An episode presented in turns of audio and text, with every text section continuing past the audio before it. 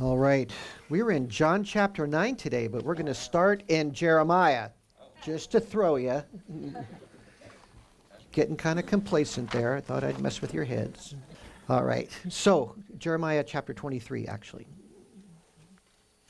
So, Jeremiah was sent to the nation of Israel to tell them that the destruction and captivity that the Babylonian Empire was effort, making efforts to bring about upon them was going to happen. He's saying it's going to happen. You're going to fall.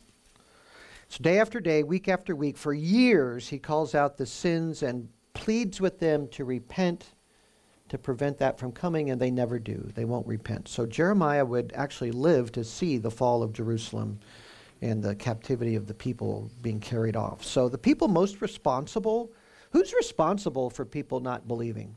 Well, everybody's responsible for their own self, right? But there are leaders in communities and in uh, faith communities as well as political leaders, and they have an obligation to set an example and to speak the truth and encourage people. So the Bible calls them shepherds. But the king is called a shepherd, the priests are called shepherds, and the prophets are called shepherds. They all have a responsibility to speak truth to the people so that there's no way they can avoid knowing what's right and what's wrong, and they have examples to follow. That's the shepherd's job. So he speaks to the shepherds here in chapter 23, starting in verse 1. I'm just going to read here. This is how God speaking through Jeremiah. Woe to the shepherds who are destroying and scattering the sheep of my pasture, declares the Lord. Therefore, thus says the Lord God of Israel concerning the shepherds who are tending my people You have scattered my flock and driven them away, and have not attended to them. Behold, I'm about to attend to you for the evil of your deeds, declares the Lord. They're so useless that God says He's going to act Himself after Israel is carried off into captivity, taken away. So, verse 3 Then I myself will gather the remnant of my flock out of all the countries where I have driven them and bring them back to their pasture. They will be fruitful and multiply. I will also raise up shepherds over them, and they will tend them. And they will not be afraid any longer, nor be terrified, nor will any be missing, declares the Lord. So, how's he going to do that? Well, let's keep going. Verse 5. It's by raising up the Messiah. That's how. Behold, days are coming, declares the Lord, when I will raise up for David a righteous branch. So David is the stock, and the branch is a descendant of his, right? So whenever it talks about the branch in the Old Testament, that's talking about the Messiah. Okay? I will raise up a righteous branch, and he will reign as king and act wisely and do justice and righteousness in the land.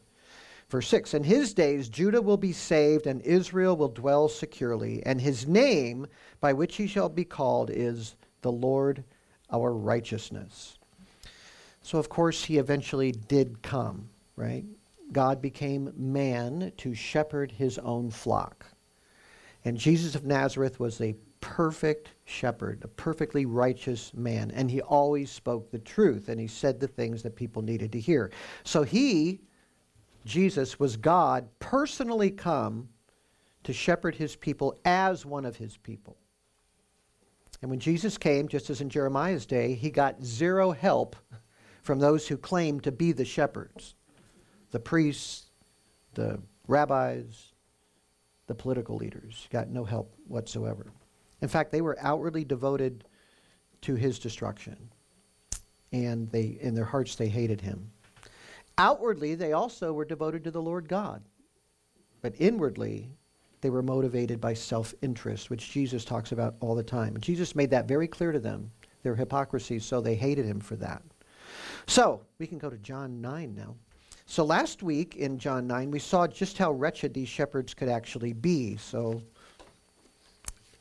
we looked at that amazing story, this amazing day in the life of one man, a beggar on the streets of Jerusalem. He wasn't just poor, like Fanny Crosby, he was blind from birth.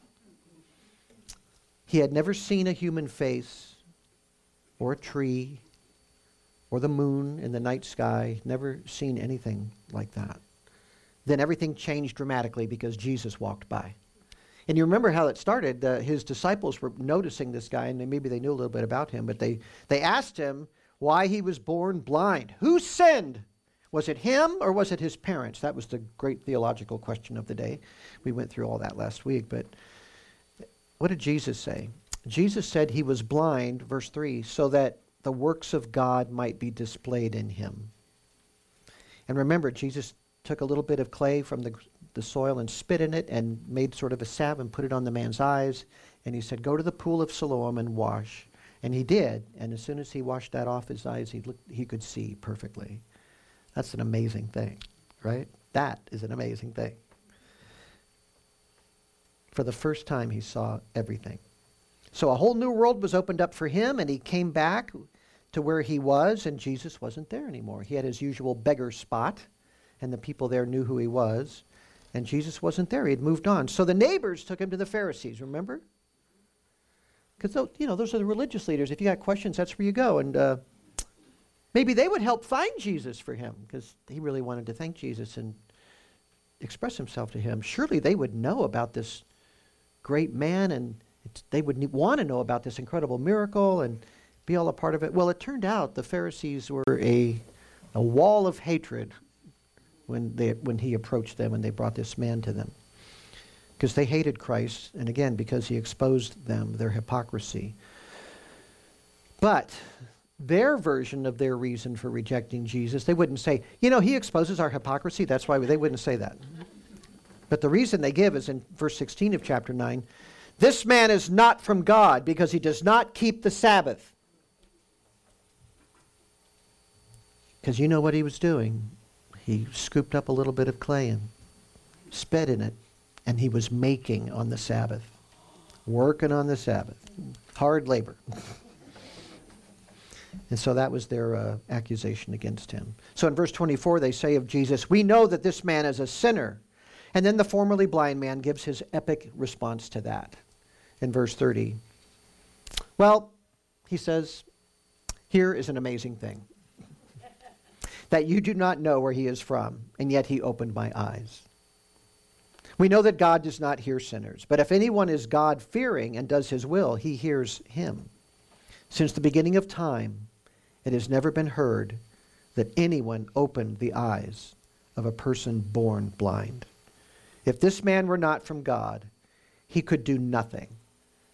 So there's a man that's been a beggar all his life who has way more theological savvy than the religious leaders of his day. He's just perfectly, perfectly rational. It's the, the exact right answer. So, yeah, it is amazing. It's amazing that they hate Jesus who did only good. But that's the response of sinful men who don't want their favorite sins addressed, right? They get angry about it. The Pharisees' favorite sin was self righteousness. They wanted to be seen as righteous by people. That was more important than being righteous and it was more important than telling the truth. That was their favorite thing. So they looked down on other people. They didn't even see themselves as needy sinners because they were so self righteous. So they turned on the healed man. In verse 34, they answered him, You were born entirely in sins, and are you teaching us? So they put him out, which means they excommunicated him. So these shepherds kicked one of the sheep out of their community for sharing a miracle that was done in his life. Telling the truth and loving Jesus. That's why they kicked him out. The man confesses faith in Jesus as Messiah, then in verse 38, it says he worshiped him. He worshiped Jesus. So the Savior welcomed gladly this man that was rejected by his own community rejected for his integrity, rejected for just simply sharing the truth and sticking to it. And Jesus says in verse 39 For judgment I came into this world, so that those who do not see may see, and that those who see may become blind. God will judicially harden them. So, verse 40 Those of the Pharisees who were with him heard these things and said to him, We are not blind too, are we? And Jesus said to them, If you were blind, you would have no sin. But since you say we see, your sin remains. And now we come to chapter 10. And Jesus takes this occasion to give a, so this is, it's just flowing right out of chapter 9. He's giving a, a sermon, if you will, about what a true shepherd of God's people looks like. Very appropriate circumstance for this particular message. What is a shepherd and who is, who is a good shepherd? They so needed to hear this. And so do we. So in verse 6, John calls this a paroimia is actually the Greek word, but it means like a. You know, people try to translate this different ways. Sometimes it, I've read translations that translates it a figure of speech, that Jesus gives a figure of speech. Um, the word parable is used sometimes, or proverb, but I, I like the word illustration. So I would say he's giving them an illustration, okay? That's the simplest way to say it. It's not strictly a parable. So Jesus describes what a real shepherd of the real sheep is like, and he takes the true and good shepherd, he describes him, and then he applies it to himself. So he is, he is Jeremiah's branch of David that was going to be the true shepherd. So, as the fulfillment of prophecy, as the son of David, to shepherd God's people, he speaks now. So he's going to use his truly, truly intro. Twice he's going to do that. So, what does truly, truly mean? That means wake up. This is serious stuff I'm about to say, right? This is great truth, important truth. And I'm glad he uses a detailed description of a shepherd because most of us don't have a whole lot of experience with sheep. But uh, so he's kind of describing what it was, what it would be like um, in a normal shepherd's life. He's just describing a shepherd's situation. But he starts in a really interesting way. He starts with a negative because the Pharisees are standing right there and hearing and what he's saying. So he's starting with what a shepherd isn't. So, verse 1 of chapter 10 Truly, truly, I say to you, he who does not enter by the door into the fold of the sheep, but climbs up some other way, he is a thief and a robber. This is like super obvious. Now, a sheepfold is like a, usually there is sort of a stone, stone wall, a low stone wall enclosure area, and that's where you bring your sheep in the, in the evening to put them in there so they wouldn't wander off and so that uh, they would be protected. So that's the idea of a sheepfold. And if you see a person climbing over the wall of the sheepfold, probably that's not the shepherd. That, that's usually, he usually goes in by the door. So um, the thief and a robber comes that way. They're, they're slipping in to do mischief. Either going to steal a sheep or do something bad. So this wall climber would not be a moral exemplar, right? He would not be a moral person. Certainly not a shepherd. Wouldn't, a shepherd would never do that. So, how does the real shepherd enter the sheepfold? Through the door. Verse 2. but he who enters by the door is a shepherd of the sheep. To him, the doorkeeper, and they would have sort of a gate guy there, he opens, and the sheep hear his voice. And he calls his own sheep by name and leads them out. So the sheep know the shepherd's voice. When he calls to them, they know them. And he even names them, and they'll come to him. So when he puts forth all his own, verse 4, he goes ahead of them, and the sheep follow him because they know his voice. A stranger they simply will not follow, but will flee from him because they do not know the voice of strangers. So sheep actually do recognize the voice of their shepherd or the person that works with them all the time. They know this that they know that this is the guy who leads them to green pastures and to water and then back home safely, right? That's they know that. So in many cases the sheep hold, the sheepfold might hold like if it's a community, a small village or something, they might have one sheepfold for different families and they would all bring their sheep into the same fold. So you might have them mixed in there. So when the shepherd comes to the door, he calls out his sheep and they come to him you know, because they belong to him. So that's kind of how it works frequently. They would follow the voice that they know. So um, I want to show you a couple of pictures, several pictures that um, happened to us because we actually experienced this. Um, modern sheep farming in America or sheep herding in America is like uh, it doesn't work quite like it does in the Middle East and that part of the world. But when we were in Turkey, um, if you got a picture up there, I can't see those screens, so go ahead and put the first one up there, Ayana. Thank you. So we were visiting a we were in Turkey and we were on a bus tour of all the Christian sites there with all these college students and a few of us ancient people. And, and they were going to show us a Roman road, and it was a little bit down off the regular road. So, so we get down onto this Roman road, which was really well preserved, and Paul walked on that road, you know, at one time. So it was kind of a big deal. We were all excited. Laura always wanted to stand on a Roman road. That was really important to her. And these two flocks of sheep started moving towards us, one from one direction and one from another direction. And there was a man leading the one, and there was a woman leading the other one. And they all came and gathered there. Are we on the first one still? Yeah. So here's the man carrying his sheep, and he loved the idea because you have college students and baby lambs, right? so of course, the, they wanted to hold them, and, and they were all for it. They were he's carrying the lambs over so the kids could play with them. And the next picture is the lady, and she has her her sheep there, and they're doing her thing. And go into the next one too. And so there's one of the college students that was with us. I'm sorry. Oh, she's not there. Huh? I was one back. Okay. So, do you see the lady in the blue coat there? Yes. She's sitting right there. So, so and then the next one here's a see boys like sheep too. So, they, they, so anyway, we've got all these pictures, and then let's go with the last one too. So here's the here's the sweet lady. I mean, this she looks like she's like a classic person. You know, it's like a perfect picture of this glorious woman. So what happened was their sheep got all mixed together. The kids are playing with their sheep. They're going through all this stuff. And then it's time to go. And he goes off in his direction and she goes off in her direction. And they call their sheep. And guess what? They divide out and they go, they go follow the voice of their shepherd. That's exactly what they do. Okay, you can take those down. Oh, you got it. Okay. So um, it was just an amazing thing to actually see that biblical idea uh, uh, in, in, in life, you know, how that happens. So Jesus uses that very illustration. And um, the people hearing him didn't get what he was talking about. So, verse 6, it says, This figure of speech Jesus spoke to them, and they did not understand what those things were which he had been saying to them. So, you know, it's an illustration, but they don't get what the connection is yet, right? That's okay because he's going to explain it, right? I should say first, the sheepfold here um, in the illustration is the nation of Israel.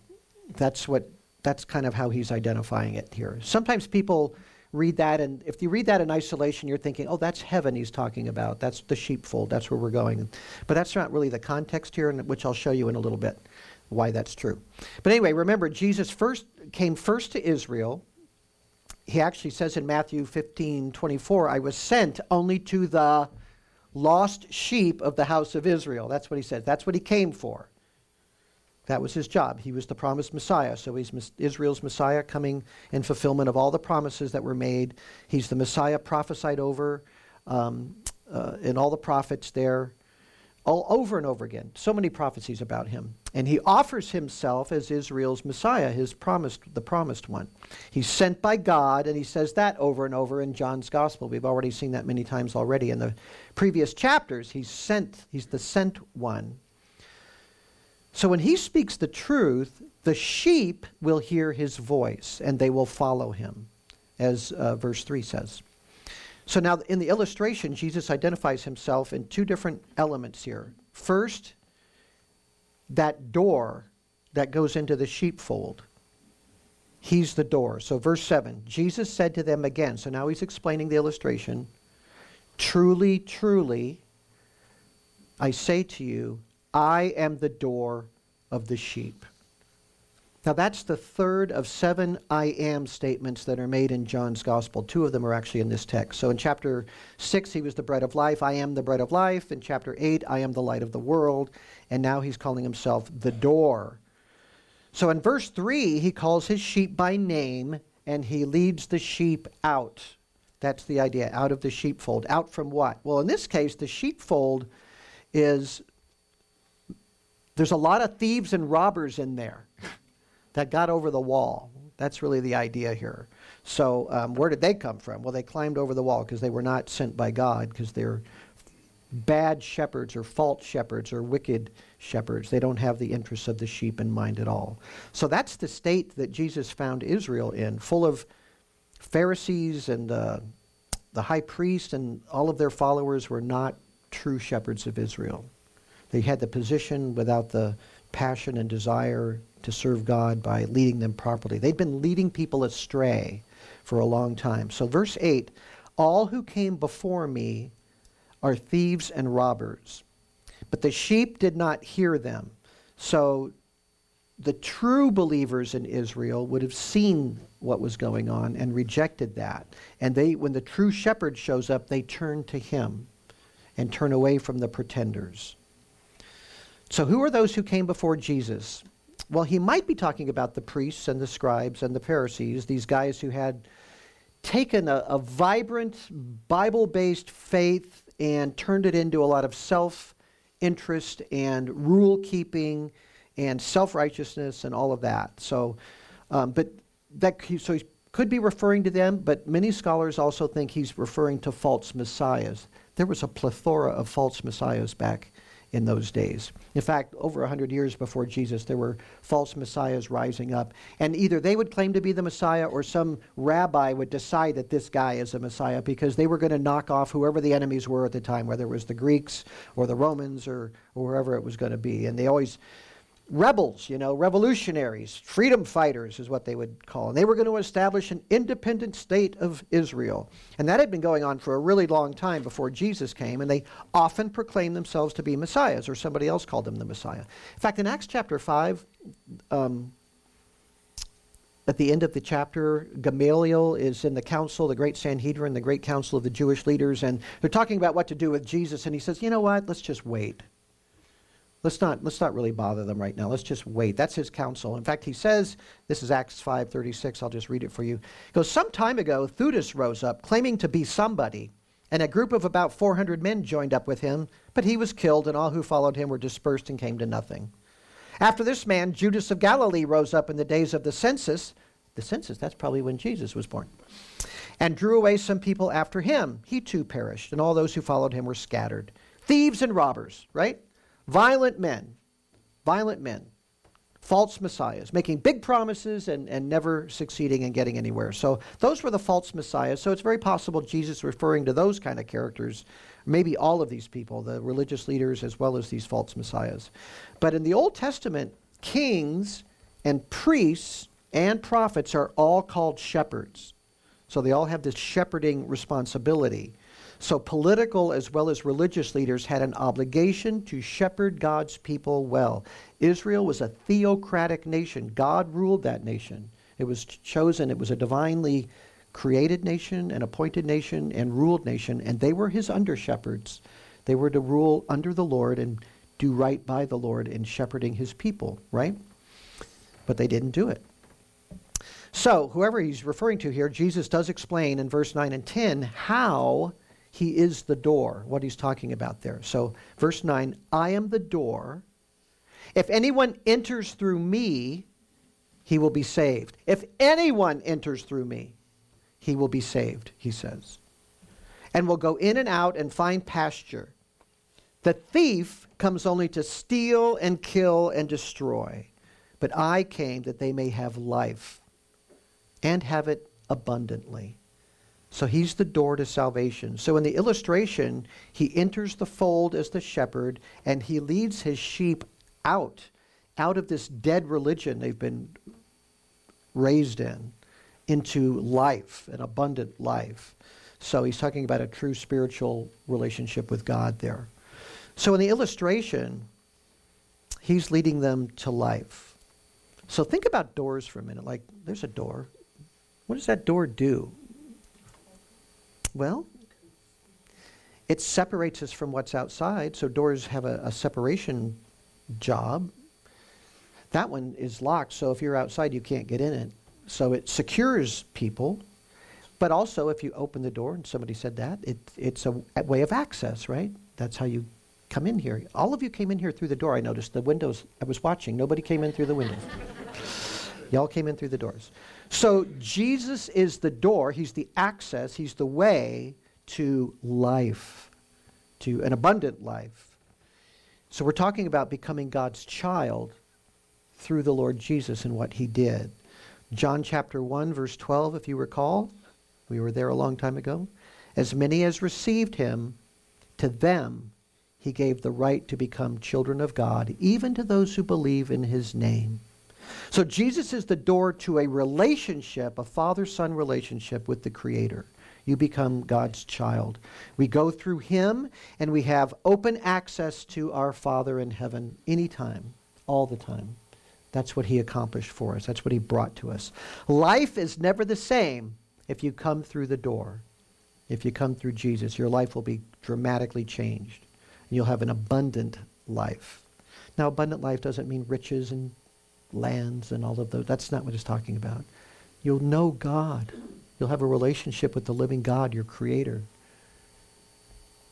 Because Christ opens the door through his sacrifice. And he loves us so much, he invites us in. That's, that's what we're talking about by abundant. Would you rather have riches or have a relationship with the living God? Of course. So when he talks abundance, that's what he's talking about, this relationship with God. He doesn't promise material things to us. If he gives them to you, great. Use them for him. So what he brings about is primarily um, this relationship idea. What did the Pharisees bring? What did the thieves and robbers bring? Rules and regulations. You can be right with God by doing this. You can be right with God by doing this. And look at us because we do it perfectly. Just pay attention to what we're doing and do the kind of things we do. Honor us. Now, look, it's not that there aren't rights and wrongs and there aren't rules. Uh, there's a morality, obviously, right? Uh, uh, in fact, there's a higher morality in following Jesus than what the Pharisees and those people were talking about. There's a righteous path, and we're supposed to walk that path. That's the fruit of a new life that we have in Him. So you go through the door to have a relationship with God, and out of that relationship becomes a, a deep and profound awareness, it's all in the Sermon on the Mount, of how we're supposed to live. And we want to live it. Not because we're afraid of what God's going to do to us if we don't, but because we love Him, He loves us, we honor Him because we want to. It's a relationship that we have with our Father. So Jesus doesn't point to the door is not a philosophy it's not a practice. Well, you do these things and then those things, then you're supposed to do those things, and the, the God God will honor you. He'll he'll. It's not that. It's not a religion. It's the door to life. It's the door to an abundant life. Most of us are familiar with what the Lord tells his apostles later in John, John chapter 14, verse 6. I am the way, the truth, and the life, right? Nobody comes to the Father but through me. So he's the very source of eternal life. So to be a Christian is to walk with Jesus, to let him lead us as our good shepherd. He is the good shepherd. We know we are secure in his love, and we live out that love that he's poured out in us towards other people. That's it. That's the abundant life right there. That's why forgiveness is so much easier for us because we have been forgiven. You know, it's kind of hard not, not to forgive somebody else when you realize how much God has forgiven you. So we don't really need a rule to forgive. It's, we have one. Jesus tells us to forgive. That's a rule, but we are eager to do that. We're already predisposed to do that because of the forgiveness that we have through Christ from our Heavenly Father. We realize our own unworthiness, and how can we hold back the love of Christ to others through us if he's been so good and merciful to us. So Jesus is the door to salvation, and he's the door to new life. So this idea of the door then is the first element that he applies to himself in the illustration. Now he does it a second time. He takes another element in the illustration and applies it to himself. And this one, this is the heart of the Christian faith right here. And this is where Christianity differs from every other religion in the world. Verse 11 I am the good shepherd. So now he's describing himself that way. He's the door, and he is the good shepherd. The good shepherd does what? Lays down his life for the sheep.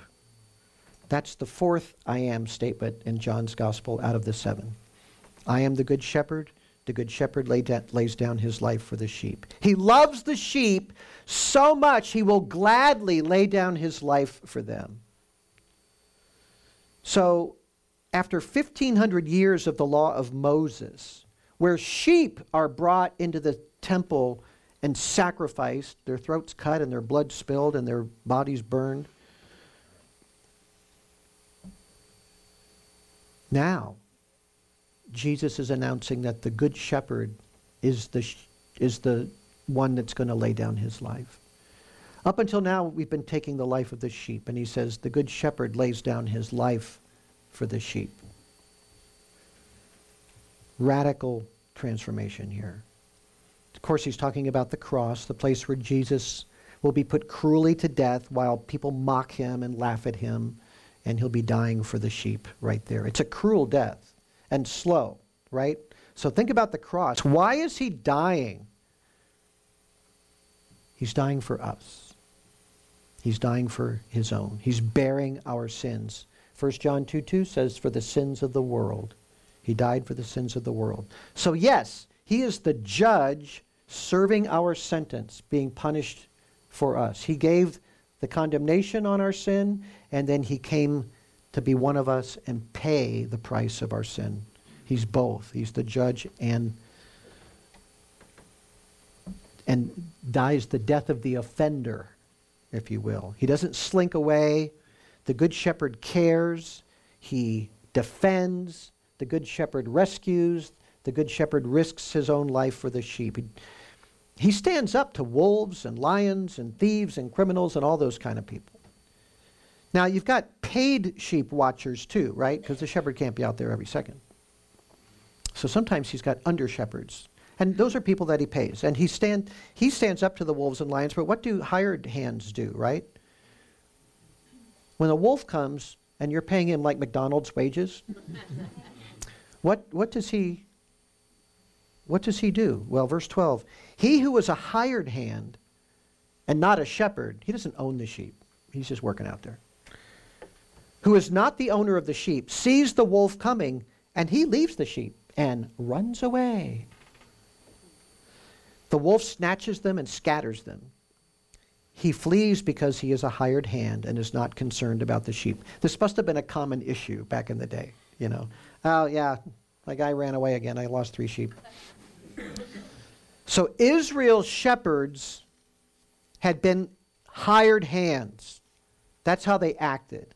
They did not take care of God's flock. They were using the flock, not protecting the flock.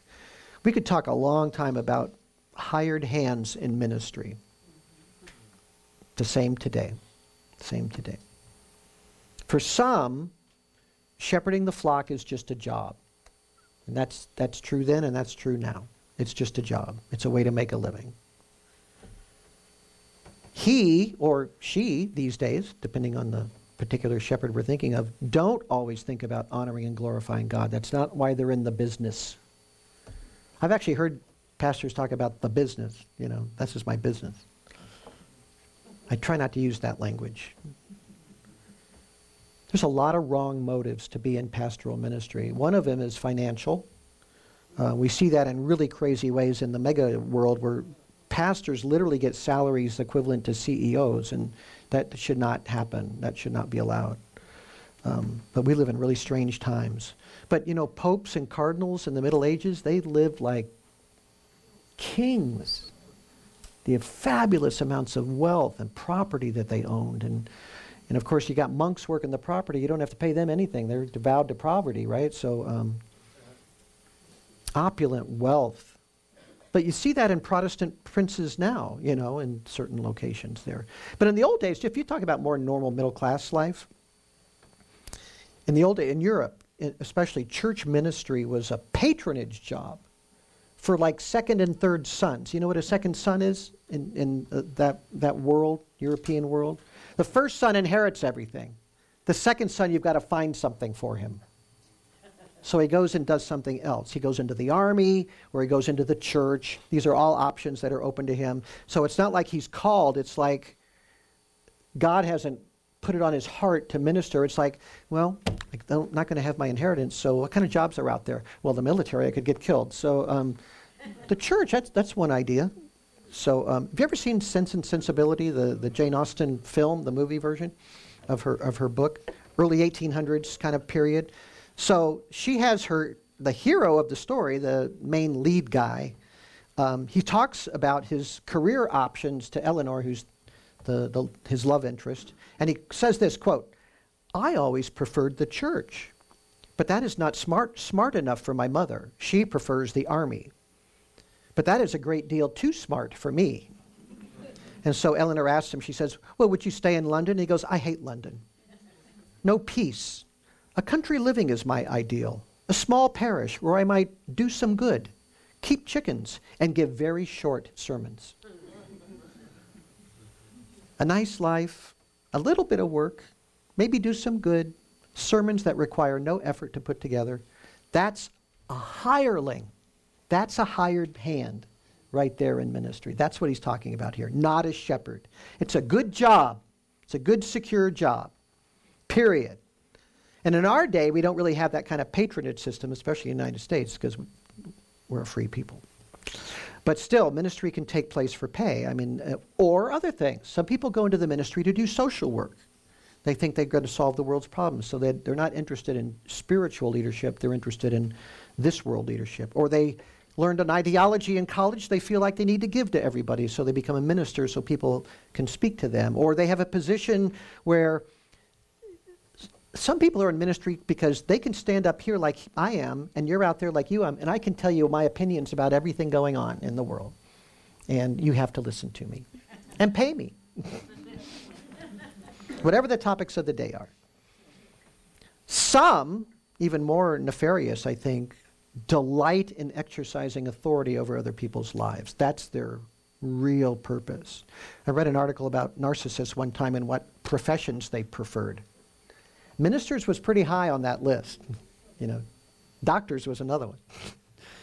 but um, but it's perfect. The pastorate is perfect for that for a narcissist because you not only have the authority to exercise over people, God is standing behind you, and you can use His authority to manipulate people and and take advantage of them and tell them whatever you want to do. You know, narcissists are actually drawn to ministry because it gives them a, the power over others with God's backing. That's how they think about it. So there's a lot of possible motivations, but the good shepherd has the well being of the sheep as his first order reality. That's his primary interest.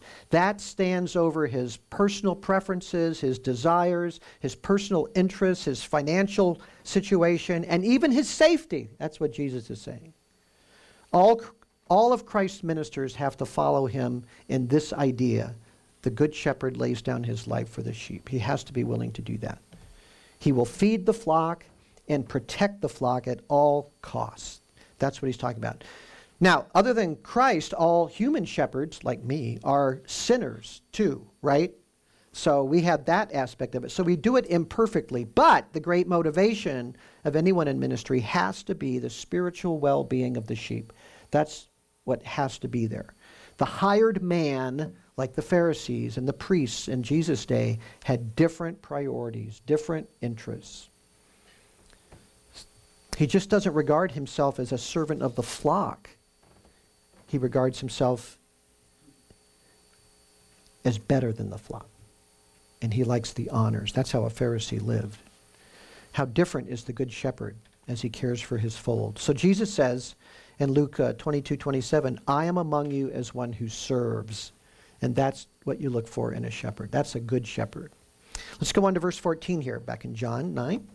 I am the good shepherd, and I know my own, and my own know me, even as the Father knows me, and I know the Father, and I lay down my life for the sheep. Now, that's an amazing statement. You can see how intimately he loves his sheep. Jesus has a deep personal interest in the sheep. He knows them intimately, not casually, not from a distance. And Jesus suggests that this knowing is actually a reflection of the way the Father and the Son know each other. That's what, that's what amazes me about that. He makes that comparison. The way that Jesus, the incarnate Son of God, has a relationship with the Father, that's the kind of relationship he's talking about that we can have with the Father. I'm the good shepherd, and I know my own, and my own know me, even as the Father knows me, and I know the Father. Even as, in the same way, that mean, that's what that means, in the same way. Obviously, not as fully as Jesus and the Father have a relationship, but truly. And I think, that, I think the aspect of it that's key here, that's what he's talking about, is it's a personal relationship. That's the kind of relationship he has with the Father. It's person to person. And that's the kind of relationship we are to have with the Lord Jesus Christ. person to person. Person to person knowledge, not abstract knowledge, not just information. It's a relationship. J.C. Ryle, the great bishop commentator of the Bible, he wrote this. He said, Christ knows all his believing people, their names, their families, their dwelling places, their circumstances, their private history, their experience, their trials. With all these things, Jesus is perfectly acquainted. There's not a thing about the least and lowest of them with which he is not familiar. The children of this world may not know Christians and may count their lives folly, but the Good Shepherd knows them thoroughly. And wonderful to say, though he knows them, he does not despise them. That's the Savior we have. That's our Good Shepherd. That's our Christ. He knows you, He loves you, He laid down His life for you, and really, that's all you need to know. That's the heart of it. That's the heart of it. Make knowing Him your life's highest goal because He knows all about you. So know Him. Come to know Him. You can only do that through prayer and worship and getting to know Him. Don't just walk through the world as a, as a kind of a Christian. Know who you're worshiping. Know who is there with you. Pray to Him. Speak to Him.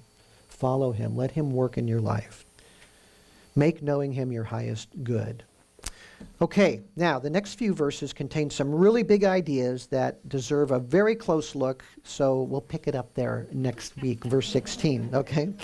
So he says in verse 16, I have other sheep which are not of this fold, and I must bring them also. Who would that be? Hmm. we'll find out next time, okay? Let's pray. Lord Jesus, you are the good shepherd, so let us follow your voice as you call to us. Let us trust in the safety and security that you provide for us. And let us, by following you, live this abundant life, this intimate relationship with you. An abundant life not measured in things, but in joy and peace, holiness, purpose, service. We ask all this in your name. Amen.